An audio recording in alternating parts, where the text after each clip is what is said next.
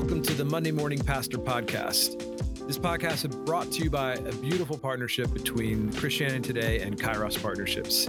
JR, good to see your face, man. Great to see you. Good morning. Always good to be with you here. Yeah, so one of the things that I love about hanging out with you is you are you are a thinking man. You're a and I love how you are constantly learning and the hunger that you have and so I also love the fact that you're a question guy. And you mentioned beforehand just some things that you've been thinking through. And I, I feel like it's really good just to share the questions that you feel like churches need to sit with in this season. Yeah. I, sometimes I'm asked by those that I, I lead or just over conversation. In this case, just recently was a coaching call with with a pastor. And he just said, So what do I need to make sure I have answered? What are some ducks that need to be in a row? And so I gave this framework. These are five vital questions that every church has to answer. And I think it's really great if pastors and your elder team or your staff can really sit down and try to answer these questions. So these are the five. Number one is your vision compelling? A lot of churches have a vision, but doesn't always mean it's compelling. Number one. Number two, are your relationships strong? Um, you know, is is love present? Is there trust? Uh, can we speak the truth in love to each other? Number three, are your systems effective? Um, a lot of pastors aren't trained. Like we we didn't go to school for systems or organizational leadership or anything like that. And so systems are kind of hard because we want to be with people and pastor people. But those systems, the trellis work is still really important. So are your systems effective? And number four, is your theology solid?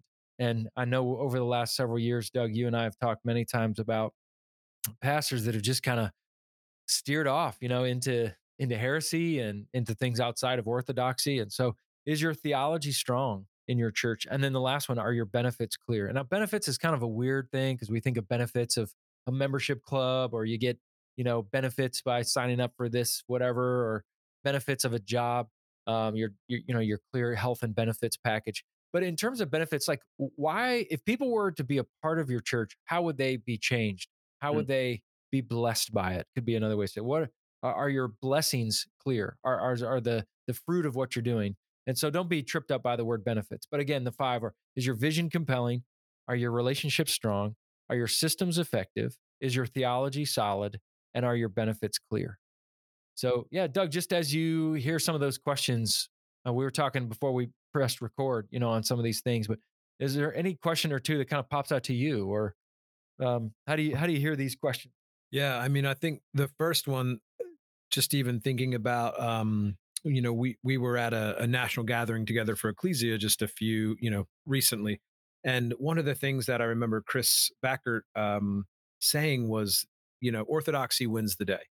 And yeah. it, it, I'll tell you what, that between that statement and even that comment about is, is your theology strong, I've noticed in me there has been a deepening back to almost like a calling, a wooing, a deepening back to scripture, a deepening back to reading theological voices that I trust, beginning to create more theological friendships of just having conversations around what I'm hearing, you know, what I hear from scripture, what church history has said about some of these things. So that one felt really good. I think the one with with the most question, and I, I, and I know that you've developed some really good systems in in your life, just in terms of keeping things floating and and understanding how systems work better. But just I've been in this journey of how do I create the the helpful systems and processes within my with within renew like within the church structure because I, I, I feel like w- what i'm learning is i am a systems guy but i have to define what how we work some of these systems but I, i'd love to hear just like even 30 seconds like dude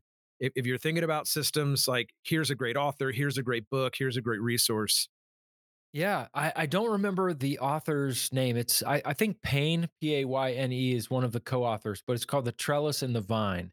It's been out a long time, but it's a great book of helping churches think through systems.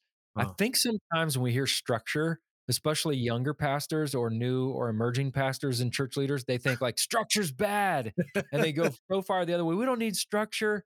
And and and I love what a senior pastor told me when I was in my 20s. He said structure's not bad, overstructure or understructure is bad. Dang. So he said an amoeba has a structure, but so does an elephant but an amoeba shouldn't have the elephant structure and a, and a, an elephant shouldn't have an amoeba structure and i thought that was really good that we we it's not that structure's bad we need to shoot for appropriate structure and that's why i love that book the trellis and the vine because it's basically saying the vine grows, but the only way it grows up a wall is if it has a trellis, some sort of structure to be able to wrap around and support it so that it grows up the wall.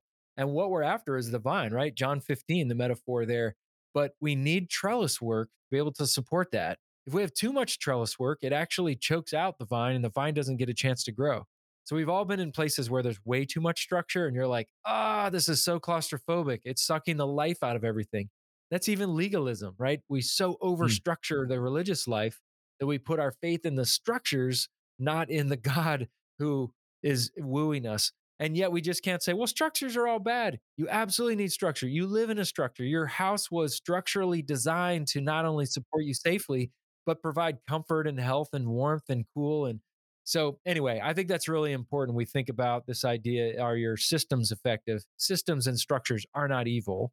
They are, but they are to support the mission, not to replace it. And Yeah. sometimes that happens in churches, and we have to be very careful. Dude, that's so good. I I think what you said. I I wish I- I had a pastor tell me that structures weren't evil when I was in my twenties because I think I just realized that they're not evil like six weeks ago.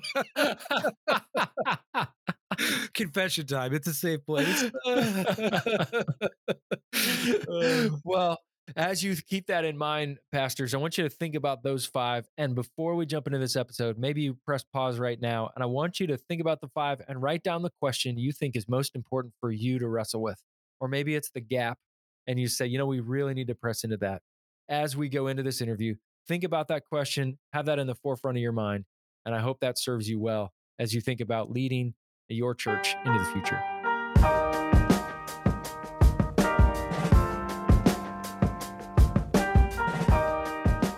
Rick McKinley serves as lead pastor at Imago Dei Community in Portland, Oregon.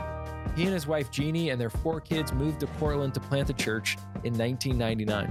You may know his name because Rick is the co creator of Advent Conspiracy, a global initiative designed to help solve the water crisis by calling Christians back to the real meaning of Christmas in their generosity. He's also the co creator of Love Portland, a growing citywide initiative designed to engage the church in developing relationships with the community by loving and blessing the city. You're really going to enjoy this conversation with Pastor Rick McKinley. So, JR and I are really excited to have Pastor Rick McKinley with us today. Rick, thanks so much for joining us this morning. Yeah, great to be with you guys. So, Yeah. you're a church planter. You've co created initiatives like Advent Conspiracy and Love Portland. Uh, you've written some books. Uh, you are a teacher. You've shaped pastors. Um, tell us about your calling. Like, how did you get into ministry? What, like, what did God do to pull you into this, these multifaceted places of just his kingdom showing forth, coming forth? That's a good question. I wonder that every Monday. Um, you know, I wasn't I wasn't raised in the church at all, so never like never went to church in my life. And um we weren't I wouldn't say like my family was anti uh religious, just just wasn't part of anything we'd ever done. And then I was I was raised in the Bay Area, moved to Sacramento. This is like late 80s. Um I was typical party animal jock guy. And then I graduated and went to Chico State. And Chico was the number one party school in Playboy that year. And I thought that is a degree that I can go for. Right. So I go to Chico and just kind of go nuts for a year. And then something something happened when I was up there that I started having some kind of spiritual awakening. There's a lot of a lot of new age stuff, and you know, I was trying that. I didn't even know what it was. Uh, could not connect to any crystals or whatever they were doing. Dropped out of school, came home, uh, was still, you know, drinking and just it, it was kind of getting dark uh, was blacking out a little bit. And I woke up one Sunday and thought I need to go to church Hmm. for like some bizarre reason. And I went to the church that was closest to my house, and it was Palm Sunday, which I had zero idea what that was. Literally thought they were going to read our palms. Like literally was like, oh, cool. Um, just so stupid. and then, you know, I just went to all these little event things that they did throughout the week. And at the end, you know, Easter, Good Friday, I was like, yeah, I'm I'm in. And I didn't even know what that meant. You know, I was just like had this experience of of Christ and I remember my dad saying, like, if you go to church, those people show up at your house. and I was like, what? Like, what do you know? And sure enough, like a week and a half later, these two dudes in suits knock on my door, and I'm like, wow, my dad is my dad knows things. he was not happy about it. And then they made me pray the prayer and uh, the whole thing. But yeah, and then I was like at Bible college. I went to Multnomah up here nine months after that. So that was way too soon for Multnomah and for me. But I just I just had this hunger like to know God and to serve him. I didn't know what it would look like. I was reading in Acts 20, you know, 22 through 24, where he's going back, uh, he's praying with the Ephesian elders, going back to Jerusalem, and he's like, I don't know what is going to happen. I only know that the Holy Spirit warns me that prison and hardships are waiting for me, but my life's worth nothing if I don't finish the race and testify to the gospel of God's grace. And I just was like, yeah, that's what I want to, that's what I feel like I should do. So I went to Multnomah. Uh, we, you know, got married.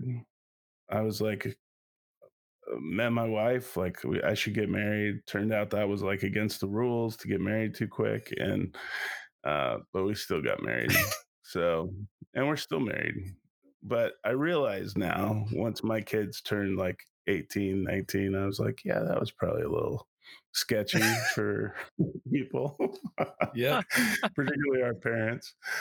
But um yeah, we you know, we started the, this thing called Skate Church had started and I was like on the first staff of that and just had I tried to do like like typical church for 10 years. And I was I think it was me trying to figure out how do you how do I fit into this thing called Christianity? And um, you know, buy the suit coat and you know, in this Baptist church or this Presbyterian church or whatever it was. And then at about the 10 year mark, and I was doing youth and associate and all this stuff. And I was like, yeah, I'm, we're going to get out of ministry and go into business in California with my dad, or we'll plant a church in Portland. And we came to Portland to make sure we shouldn't like make sure like that door is really closed. And um I felt like God was inviting us to plant. Um I was reading John 2 and you know, he turns 180 gallons of water into wine. I'm like, wow, that's that's a lot of wine. And then he turns over the temple. And I just remember thinking, like, if I was one of the disciples, even though I wasn't raised in the church, I'm not religious, but I would, I had enough of it in me that I'd probably be embarrassed hmm. by how over the top he's being, you know? Like, just make a couple bottles or, like we don't why are we tearing up the temple like let's mellow out here and just that invitation like would we be this radical to love the people jesus loves and uh told god that he should probably let my wife know um because i didn't want to break the news and then on the way home she was like yeah we we got to do this so loaded up the u-haul and moved to portland like, in, how long uh, ago was that? We moved in November of 99. So, right before the great uh, 2000. Remember when everything crashed and we couldn't use our debit cards and the world collapsed? Uh, Great time to plant a church. Yeah. I Great can't time. remember the name of it now. Y2K. were called. Y2K. Yeah, really wasn't that bad. Um, yeah, so it just it you know we went there and we gathered a core group and um, just just started running. You know, from there we Yeah. had about fifty people after nine months, ten months. So you, you there are church planters come and go. Uh, I think of a lot of the people that you've you used to run with, sort of your early years of ministry, those who are familiar with you. Um, and we've seen this nationally as well. A lot of people, um, whether it's adultery or heresy or burnout or whatever it may be, they're they're not in it anymore. And it's tragic and it breaks our hearts.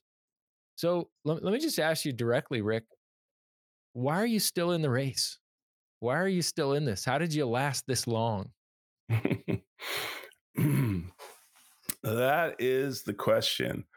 Um, yeah, I, I I was talking to Dan Kimball and Chrissy separately, and we kind of look around from those early days, and we're like, "Wow, this is weird," because it doesn't feel like we've been in it that long. I mean, it does and it doesn't, but to see, like, it didn't take our generation very long to spin out to like split up into liberal and fundamentalist and then to like burn out and fade away. I think for I think for me part of it was the gift of of growing up in a non-Christian environment. like I remember um when Acts 29 was getting off the ground and there was so much I don't know, desire to be popular and, you know, this kind of thing. And, and like nobody in my family would know Rick Warren if they sat next to him on a plane. Like at the end of the day, if I had the biggest church in America, I'd still just be the most popular kid in the chess club to my family.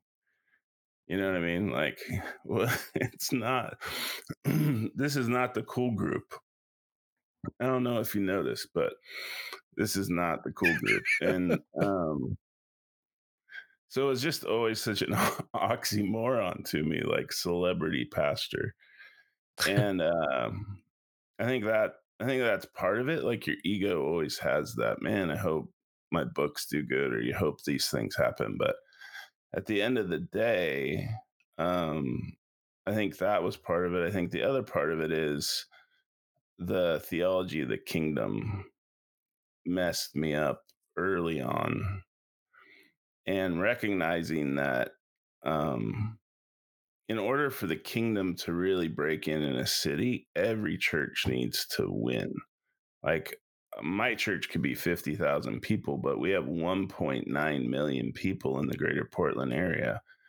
Like that's not a dent you know? Um where when the kingdom shows up and if every church is healthy and winning and displaying that kingdom then the there's a whole new set of matrix in terms of what success is and what health is and and those sorts of things and so the, those success markers i guess of you know nickels and noses and growth we made very strategic moves probably around the four or five year mark to not chase that. Mm. And, you know, I'm sure it looks stupid from the outside, but to really focus on Portland with the idea that if we seek the kingdom, we'll end up with a church, uh, hopefully that is somewhat healthy and looks like looks like Jesus in the kingdom but you can start with the church and never get the kingdom mm. and i think mm. that's what we're seeing is and that's what the conversation has tended to be about in every conference and every it's like your church and how to get your church this and how to do this with your church and there's no conversation about the kingdom mm. and so you end up just running a church and managing a church and trying to grow a bigger church. Um, I don't I don't think that's sustainable. Mm. And I'm Mm. I mean, if you talk to my wife, she would say, "Yeah, this has taken a huge toll on you," you know? So it's not Yeah. like it's not like I'm just floating around like, "Oh, it's just Jesus and me and this." like I think leadership co- is costly.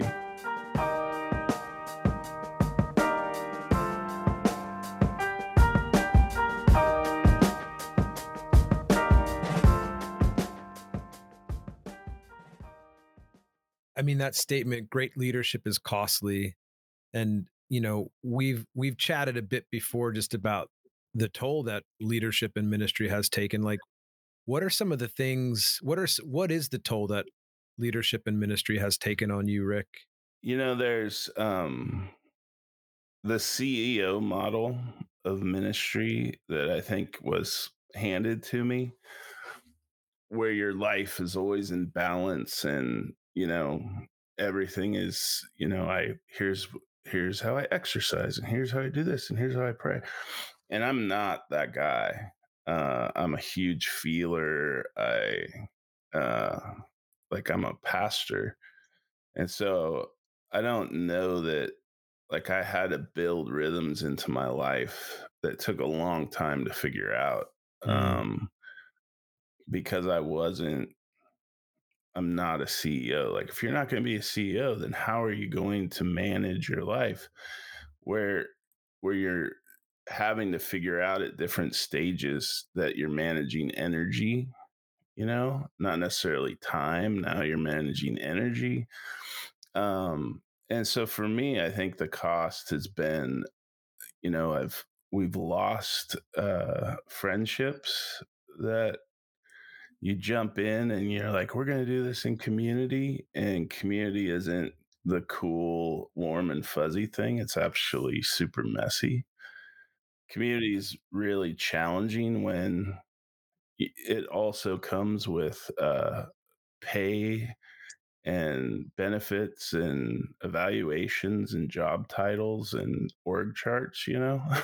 like, how do you be best friends and a boss and and so, you know, our relationships are still intact, but I think so, you know, there's been several seasons where it was like, how do you navigate this? Are we friends in this moment or am I the am I the boss? Um Mm. I think it's uh I think it's costed me physically just not knowing how to manage my emotions. So Mm. struggling with weight. Um I've always struggled with weight. And then I think um, about eight years ago, I got a genetic arthritis disease Mm. where like my joints are fusing. Mm. And in that whole like, oh, I'll lose the weight tomorrow. And then all of a sudden you can't move or walk or, and now you're in this like intense moment. And then I think God just, just through the life of a leader, uh, built, uh, Robert Clinton has this great book that he wrote in the 80s. And maybe you've talked about it called The Making of a Leader. And he talks Mhm. about these life stages of a leader. Um, sort of like you're born into this situation and then you get saved and you get a calling. But those first like 20s to 40s is your ministry maturity. You're just figuring out like what are my gifts? What am I called to do? And and what am I not called to do? And as that sharpens, um, hopefully you're getting closer to those fruit bearing kind of roles that you're serving in. But then there's a shift where you go into life maturity somewhere in your mid 40s to early 50s. And that always is triggered by a crisis. Um, and I hit that at about 42, 43, where my, uh, I have a adult disabled daughter now. Um, she, she is intellectually disabled she so we've known that since she was about seven. She's on the uh, Oz, uh, um, asperger's spectrum. And around 18 that created just an intense amount of anxiety for her where we we didn't know like if we were going to be able to like have her with us. It, it was just like hysteria at times and that would be every night going through this and then at the same time i was diagnosed with that that arthritis thing and um and the church went through a pretty significant downturn after 2016 and we were doing some things in diverse in the diversity space and lost a bunch of people and so these three areas hit all at once and mm. i was like I think God's done with me, like mm. literally. Mm. Uh, I don't know if I can keep doing this. My body is turned against me. My daughter's in a really bad space. And actually called pastors from around the city to come and just so I could ask them if I've sinned against them, you know, like maybe I've done something like horrible that I just need to confess and and they they said no and prayed for me and believed you know believed in me like i don't think you're mm-hmm. done and i don't think god's punishing you but it was that timeline it was like reading that book and you know he looked at biblical characters then he's tested it throughout history and modern you know modern leaders to recognize god's actually moving me into this different space and mm-hmm. and so i would say uh, you know another key piece of why maybe i'm still in it or didn't chase some of those other things is my daughter you know mm-hmm. um like i could care less if my church was the greatest church in the country like if if my daughter could be okay you know mm-hmm like mm. in terms of priorities of like my career versus like if your your daughter's not hurting um and i and i would say that was significant in this transition the last like eight years mm, mm.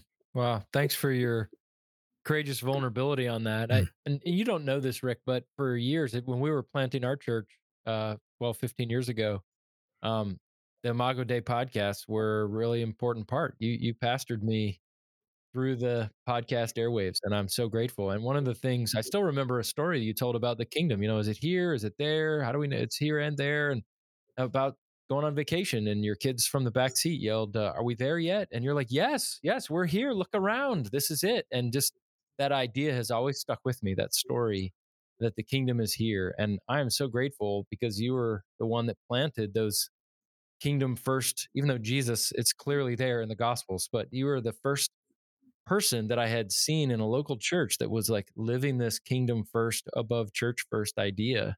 and I hadn't seen it. And uh, even in the hardship, I want to make sure you're you're hearing the encouragement of how you've planted seeds without even knowing until today when we've talked how you've impacted Doug and I in uh, even in how we pastor and how we think about the kingdom in a local church context. Hmm. But uh, uh, I'm curious too for you as a leader, how do you make sure, as they say, you're smoking what you're selling? Uh, that the outside uh, Rick and the inside Rick, that there's congruence there. How, how do yeah. you ensure that continues? First of all, thanks. That's crazy to think that. Yeah, I'm humbled that you were listening to the podcast and that that message would have would have uh, resonated with you. I think it's encouraging because um, mm. hopefully Good. it saves you some heartache. You know. Um, mm-hmm. Yeah, I think the internal, external. You know, am I selling what I'm smoking? How would I say this? I, you know, for me, it looks like I have other people helping me navigate that internal space with me. Mm-hmm. So, uh, a spiritual director that I've walked with for 15 years, uh, who recently passed away a mm-hmm. couple years ago.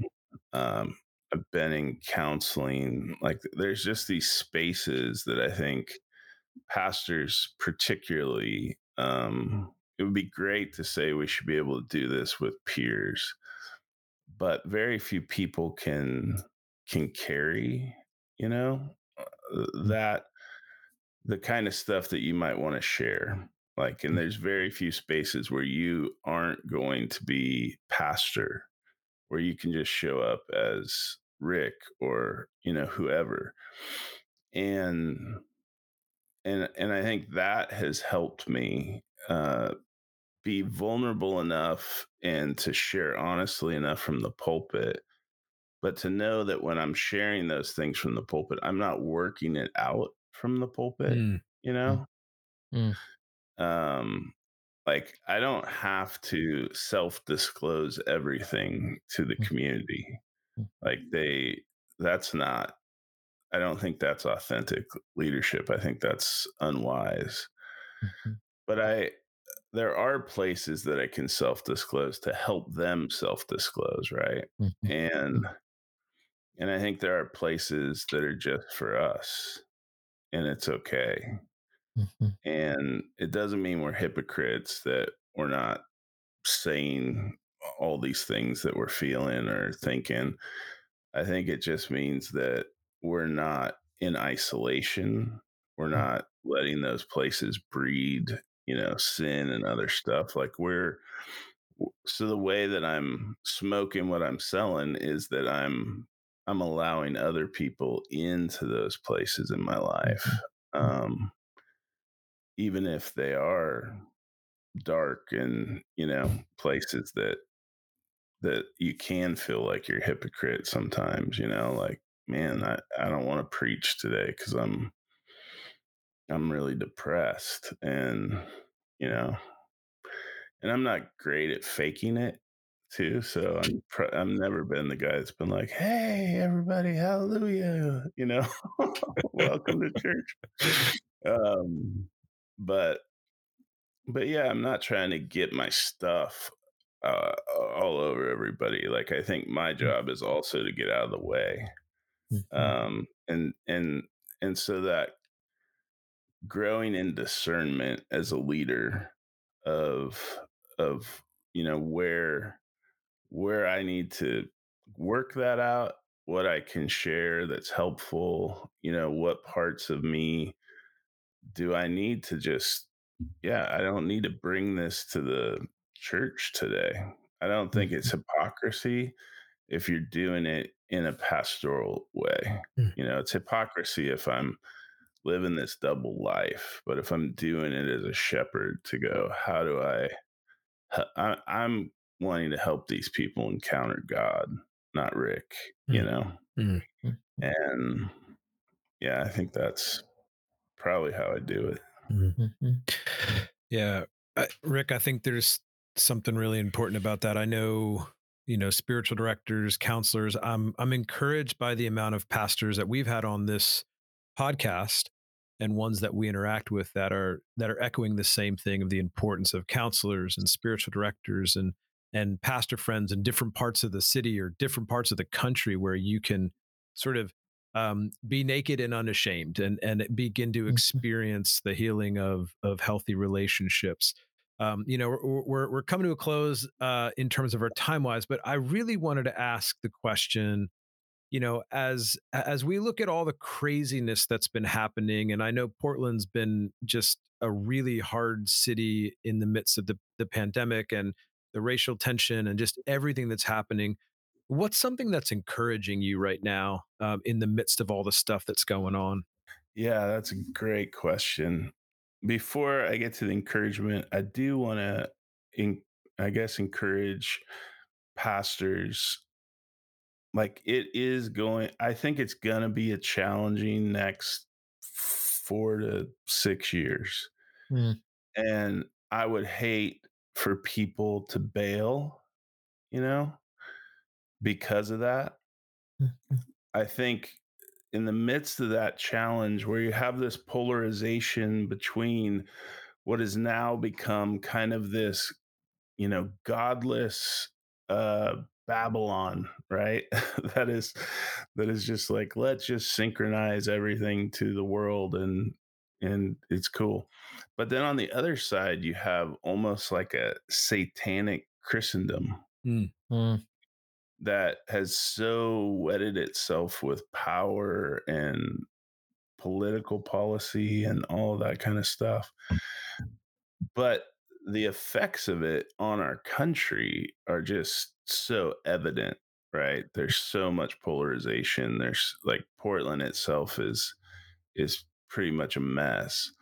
That I think this is a moment for the the church to be the church in a, a really profound way. Like that's gonna mean I think pastors having to grow some pretty thick skin uh, to confront the idolatry of both, you know, culture and politics, like the right and the left. But but if we can call people back to the gospel and to the, that that picture of the kingdom, when this the country is in such a you know place of heartbreak and people i mean the average person at, in the midst of this pandemic are just tired and worn out and you know anxious and all those things like this is a moment for the church to be at the table putting the world back together Mm. and i think that and i think as pastors we get to lead